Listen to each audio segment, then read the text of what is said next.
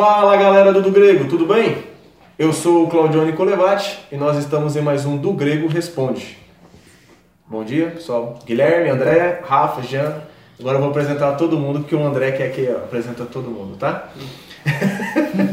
Não faz sinal não, porque o pessoal fica bravo. A câmera é essa aqui, viu? Nem movimenta a É cabeça. que todo mundo né? olha pra lá, né? Você não tá sendo Eu pegou, sou. tem que olhar pra lá. Nem o André pega lá. É, tá? o André também não. Você tem que olhar pra lá, Vixe, então eu tô ouvindo. Ih, galera. É aqui comigo, aqui, ó. No olho no olho. Lá pros nossos Dá recados. dá um close. Lá pros nossos recados. Você que pode estar nos assistindo pela primeira vez, gostou do conteúdo? Se inscreva em nosso canal. Aciona, aci- acione né, o sininho? Fala, aciona. Uhum. né? Clique. Clique no sininho para você ficar por dentro dos nossos conteúdos.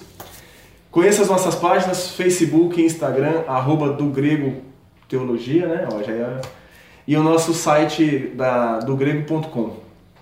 Pessoal, outro recado é o seguinte, você que, que assistiu e gostou, ah, e tem dúvida, alguma, alguma pergunta, alguma. E gostaria que a gente tirasse essa dúvida, é, às vezes você pode estar comentando no YouTube. Que, que a gente tá, a partir de agora a gente tem pedido? Para você ir no, no nosso Instagram. Se não segue a gente, já dá essa força, segue a gente e conhece lá o nosso conteúdo também. E manda seu, seu- sua sugestão, seu comentário no direct do Instagram. Por quê? Porque no YouTube as notificações nem sempre estão chegando pra gente. Então às vezes pode ser que você comente, faça a sua pergunta e a gente não vai poder responder porque a gente nunca vai ter lido porque não chegou pra gente a notificação. No Instagram fica salvo e o Instagram é acessado diariamente. Tá ok? Beleza? Então vamos para a pergunta do, do dia. Pergunta muito simples, é, sendo simplista, como diz o Rafa. Adão tinha umbigo? Quem fez a Quem pergunta? fez a pergunta? O, é o pastor Everton do Foco no Evangelho. Foco no Ah, e não vou É. no evangelho nessa pergunta. Você precisa focar no evangelho. Senão fica difícil. A palavra é, não sei. A Bíblia não descreve o corpo de Adão. A questão toda é a seguinte: a Bíblia não fala sobre isso, nós não temos revelação disso, Deus não quis tratar sobre isso, Então nós vamos especular, né? então nós vamos tratar de uma imaginação, uma especulação aqui para também não responder não sei, não sei, não sei, né? Mas segundo os reformadores, quando a Bíblia não fala, a gente se cala. Então a gente não vai afirmar nada aqui, a gente vai dizer o que a gente pensa. Então tá, um minuto de silêncio. Se calamos. Não foi o Adalto Lourenço que deu uma suposição, se eu não estiver enganado? Eu não. Ah, não, Ah, o pessoal não do Bibotalk gravou um podcast sobre isso. É? Eu acho que sim, é. Eu acho que o. Adalto Lourenço também ele deu uma suposição, só não lembro aonde, sobre essa, essa questão. A discussão pode parecer um pouco fútil pra gente hoje, né? E realmente. Né? Não interfere em nada. Não vai mudar em nada. Só que é o seguinte, se a gente for pensar na Idade Média, principalmente na época da Renascença, é, do renascentismo, né?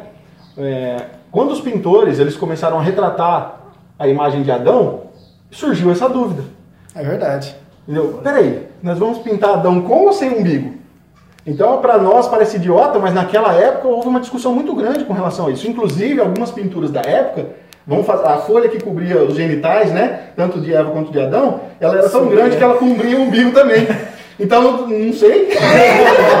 Na dúvida? Na dú- Aí, o que, que aconteceu? Michelangelo, pintando a Capela Sistina, ele fez um baita de um desenho lá de Adão e lá ele colocou um baita no umbigo no Adão. Aquilo gerou um problema sério para ele com a igreja na época. Muitos teólogos cri- criticaram Michelangelo por causa daquilo.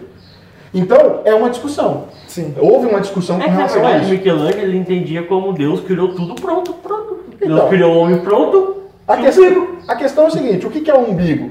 Eu Umbigo- diria que a pergunta seria assim: qual a necessidade de Adão ter umbigo? Então, o umbigo é uma cicatriz do cordão umbilical, certo? Então, todos nós temos, porque obviamente nós Nascemos- tivemos uma progenitora, Isso. né? E nós precisamos, obviamente o umbigo foi A cortado. necessidade do umbigo é justamente do que Cordão, o feto se alimente, do que a mãe é, se alimenta. Isso. Então ele é um canal. É necessário que o bebê, o feto não, o bebê, a criança, desculpa, ela não come pela boca, ela é alimentada direto passando pelo cordão. Isso. Então existe uma necessidade fisiológica e que Deus maravilhosamente criou isso de forma linda e perfeita. Se a, se a gente for pegar o, o modelo criacionista clássico, Eles vão afirmar exatamente isso. Deus, então, ele, ele fez. é, Adão nunca teve um útero, né? Obviamente que Deus criou Adão como um ser já formado adulto.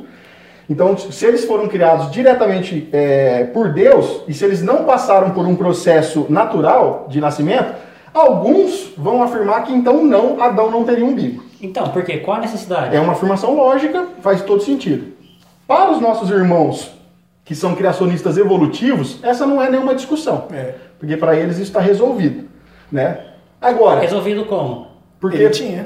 Ele tinha umbigo, porque se os criacionistas evolutivos vão dizer que Deus escolheu um casal no período neolítico, né, lá alguns milhares de anos atrás, para que representasse a humanidade, e obviamente tanto Adão quanto Eva tinham progenitores, então eles tinham umbigo. Hum, Entendeu? Então tem essa eles diferença. até então- acreditam que era um povo, né? Não era somente Adão e Isso, Eva. né? é. A humanidade. eles- na verdade, o Adão, Adão no Gênesis é uma representação, né? Ele tem essa Mas questão de da, toda a humanidade. de toda a humanidade. Não quer dizer que existia já uma humanidade e um povo na época. O texto bíblico não está lidando com isso. Então, bom, isso aí é Pra uma outra mim, discussão, é né? outra coisa. O texto bíblico não está dizendo exatamente isso. Mas agora, Adão tinha ou não umbigo vai depender aí da visão que você tem do modelo criacional. Agora, isso é importante no sentido de que Deus não poderia, se você é um criacionista clássico, assim como Deus criou o homem já com os dentes formados, já criou, por exemplo, o processo dos mamilos.